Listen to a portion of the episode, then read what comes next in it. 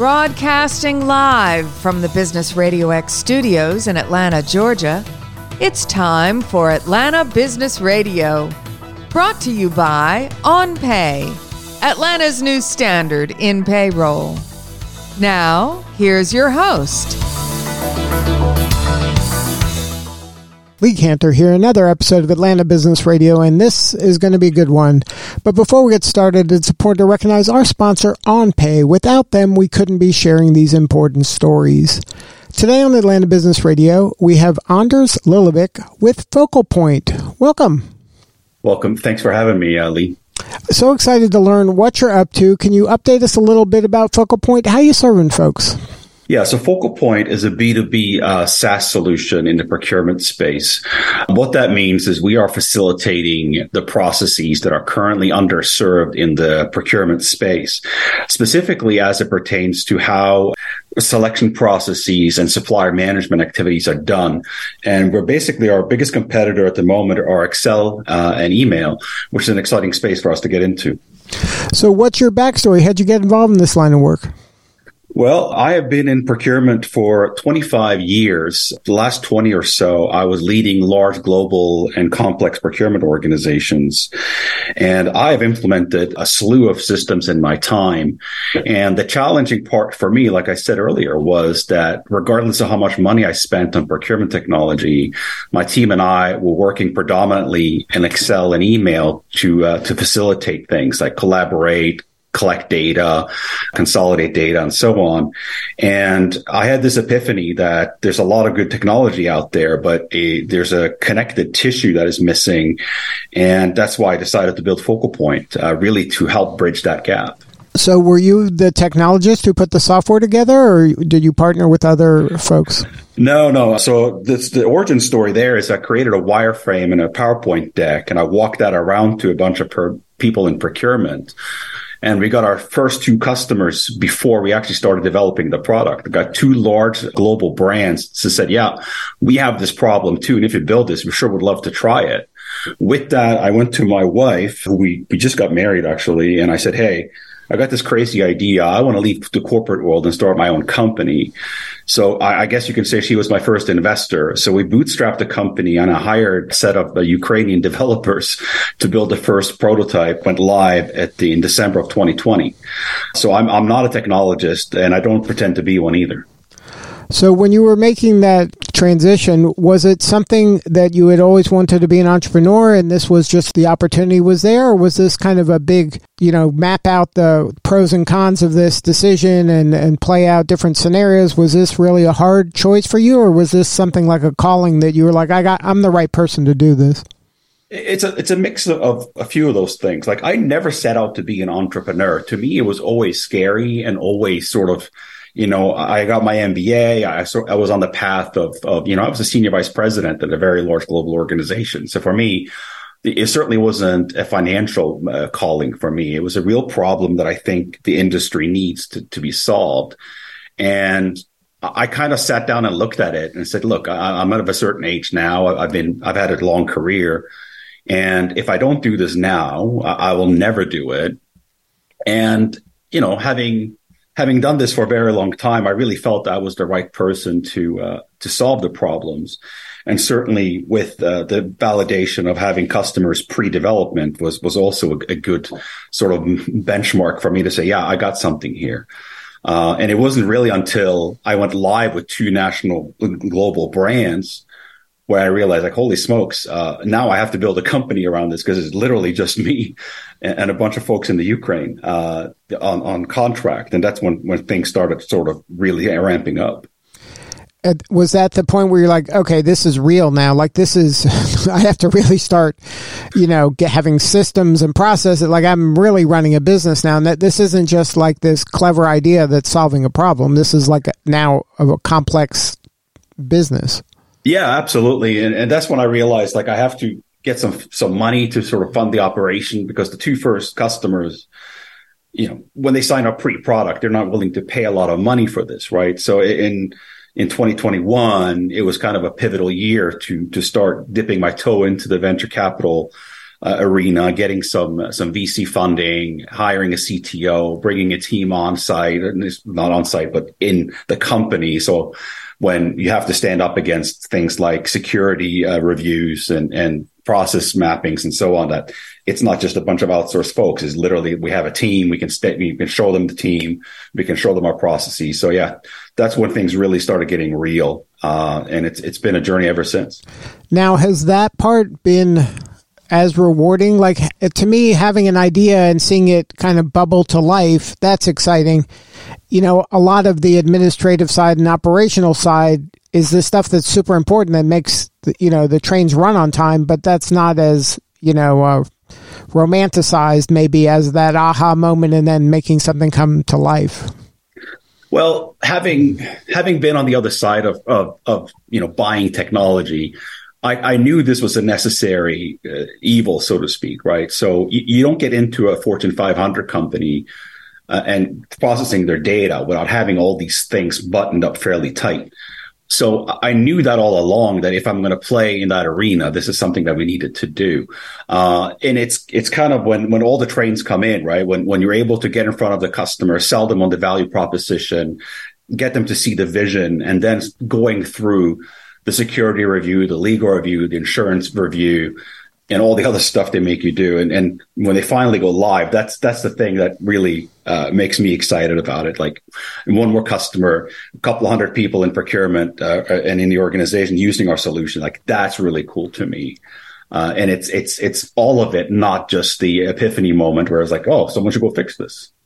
Um, so now you're finding the joy in the actual kind of keeping everything, all those plates spinning at the same time. Now that's the the rewarding part for you, knowing that you have a solution that is getting traction, that is uh, providing value, and it's just now a matter of just kind of scaling. Yeah, yeah. I mean, it's it's it's it's an, it's never ending, right? Because what you realize is that your requirements are different for different industries. So, for example, we have a very large uh, hotel brand that's using our solution, and their complexity is very different than a pharmaceutical company that we just onboarded. And you kind of, I, I, never run out of things to do on the uh, operational side that's going to help us become stronger and, and, and you know be able to grow faster and, and scale faster. So I kind of lean into it. I think a lot of startups fight the uh, the need to to build a, robust operation and kind of deal with that as they as they scale. I lean right into it and say, look, it, it's better that we deal with these things up front than try to kick the can down the road and deal with it two years from now. I'd rather fix it now than uh, than when things go wrong. And that I think that's going to serve us well in this industry. So when you started, you focused on financial and then now have expanded to other verticals?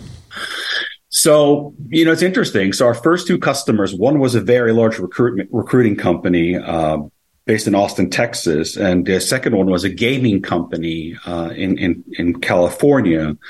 And now we have hotel chains, we have pharma companies, we have insurance companies. So it's a bit of everything.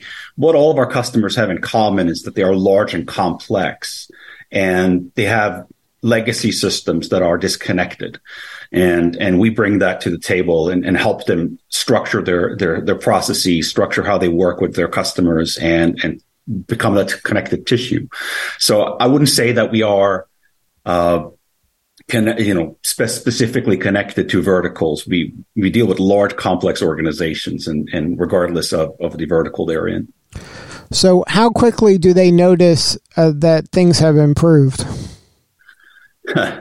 yeah, it's an interesting question. Um, a lot of these large companies are very resistant to change, right? Because some of these folks have been in the company for 20 plus years and they they love their Excel spreadsheets, for example.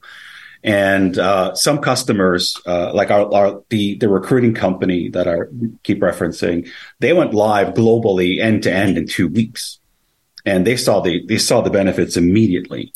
Uh, some of the larger companies that are that are on ramping in say six to nine months, that's when things are really coming to, to, the forefront when you can actually see everything in one spot. Hence the name of the company, Focal Point. You can manage everything in one spot, and and that's when things become real for them. Uh, so it really depends on your risk appetite and how how much you're willing to bite off. Now, how does the you know I know you're so- solving a problem with software how is the change management part of this solved with the humans? um, yeah, showing them uh, how the new how the new thing can work in um, in the new environment is really really helpful. So the software itself is fairly easy to use. It's uh, you get notifications, you get told what to do and how to do it, and it's just a matter of following the prompts. It's kind of like paint by numbers, right? So we demystify some complex processes by making them more accessible and, and user friendly for even non-procurement practitioners. So the change management is, is kind of twofold. Like number one, you show them how to do it. Number two, you're always available if and when they need help. And I think that helps a lot as well because we have a chat bot, for example, or a phone phone number they can call. And we're always very responsive to make sure that if there is a need, we can address it head on and very early so that uh, it takes away the fear factor of, of trying something new. So they're able to kind of ease into it and then knowing that there's always someone kind of watching their back. Correct. 100%. So again, back to our original uh, question of, of having infrastructure, right? So our help desk can see which screens customers are on and sort of pick it up from there to there. You should click here, click there, and it becomes easy to to uh, to shepherd people through the process. So now, when you're um, selling this in, is this like you're selling it into the C-suite and they're deploying it, or is it somebody that's kind of the boots on the ground that's kind of dealing with this day to day? That's like kind of pushing this from you know the bottom up and saying, "Hey, we need a better solution, and here's one." Uh, it's a mix. So I would say that the process owners are the folks that typically bring us in to say, all right, there's a better way of doing this process, whatever that process is, whether that is managing suppliers or managing projects in procurement or managing supplier risk or whatever, right? And they will say, well, we're doing this manually today. This is something that we can use to create visibility and workflow and visibility to, uh, to the process. And they can bring us into the C suite or the organization's uh, chief procurement officer or head of procurement can bring us in and realize like I can manage my entire department with more visibility, more transparency, and better customer service if I just implement something that can manage that this process beginning from from from beginning to end. Sorry. now, is there? you know, people don't like change, and this sounds like something new. And like you said, some people's identity are built on how good they know Excel and that's you know part of their brand is I'm the person to go to. Uh, you know, if you got a problem, is that a difficult change to manage when it comes to uh, you know just having a better mousetrap here that solves things better? But do you the emotional connection that people have to legacy systems? And the fear of, you know, I don't want to be the one that's pulling the trigger on this if this thing explodes. Yeah, it's, it's, an interesting question because some of these larger organizations have those folks, right? That, you know, I'm the gatekeeper of this particular information and, and, and making it visible to other folks is not necessarily a good thing for me.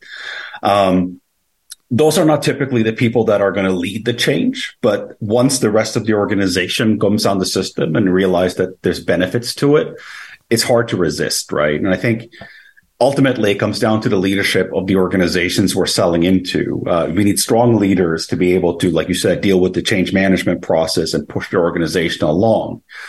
Uh, and, you know, if, if there's not an impetus for change at the top, you know, this is probably not the solution for folks, right? If they want, if you want to keep doing the same thing over and over again, then this is not your type of solution.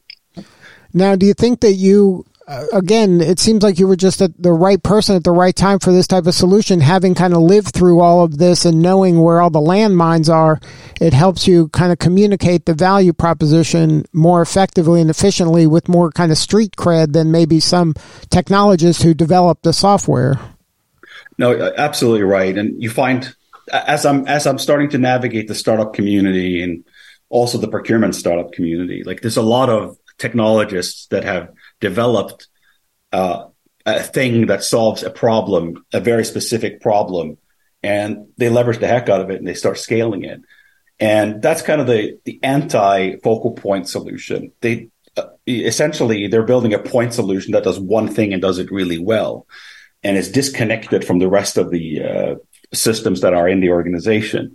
We we bring this together end to end, and we're, we're looking at things more holistically rather than just a point solution. And this is probably why it took, you know, we have 30 engineers uh, working on the solution and it's, it's been quite a while now. And, you know, we're very development focused and product focused. Um, so yeah, I, I believe you're right. It, it's the right person solving the right problem at the right time, and also the advent of uh, and the normalization of using APIs to uh, push and pull data is is you know necessary for us to do what we do. Now, uh, with the recent supply chain issues and logistics issues, uh, does would your solution have made things better or more efficient, or made things more obvious, like where the problems were? Like, how would your solution impact any of that stuff, or would it? It would, but it necessitates you from actually doing the work, right? So we can say, let's call it, uh, you know, aluminum. Let's say a category of spend is aluminum, and your organization is critically dependent on the supply of aluminum. Uh, using um, using focal point, you can drill down to say how many aluminum providers do I have, and where in the world are they, and am I am I covered? Like if, for example, if you have two providers that are both in the same geographical location, then you potentially could have risk there. So what we do helps organizations um, map out where they have problems or where the potential problems could be. And if they have, if they ha- God forbid something happens, you can very quickly respond to and say, all right, I only had one provider. They went down. How can I find another one? So, but it necessitates you from doing the work. You actually ha- actually have to do the work or else it's not, it's no good, right? Right. But it, it kind of gives you a view of things maybe more holistically and where you can see where there might be a potential problem down the road a lot more efficiently than a huge spreadsheet. Exactly right. Exactly right. Now, um, are there any kind of trends in procurement that we should be keeping our eyes on in 2023 that uh, you you all are well positioned to leverage? Right. So, I mean, procurement is a is a is a discipline that continues to evolve. Right. So, 20 years ago, it was all about saving money and and trying to negotiate the best deals possible. 10 years ago, it became yeah, save money while reducing supply risk. Make sure that, you know, they have a secure environment, make sure that they can handle your data properly. And now I would like to say procurement is also trying to save the world. So it, it's not just uh, the best price with less risk, but also with the least amount of uh, carbon footprint, le- least amount of waste and energy usage and so on.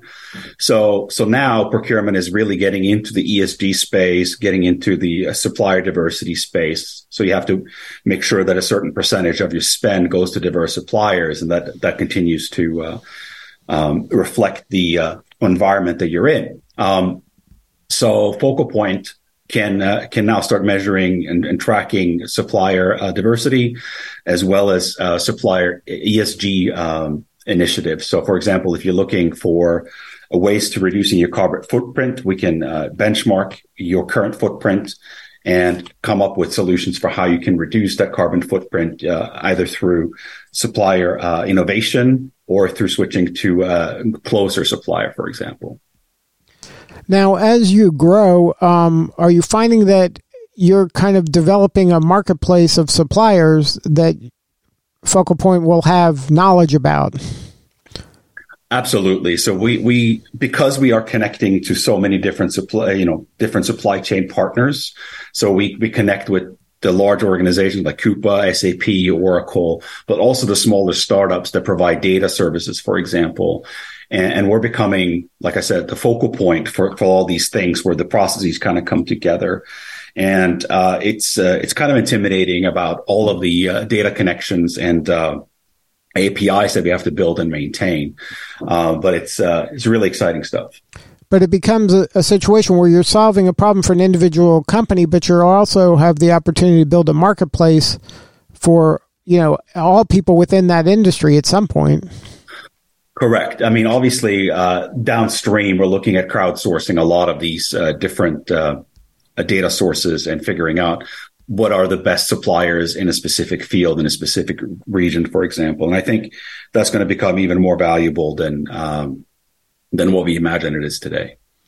So, what do you need more of? How can we help? Do you need? Uh, I would imagine talent is near the near the top of your list, but also customers, um, maybe customers in certain industries. I know you said you're industry agnostic, but there's probably some places that are more available yeah. than others.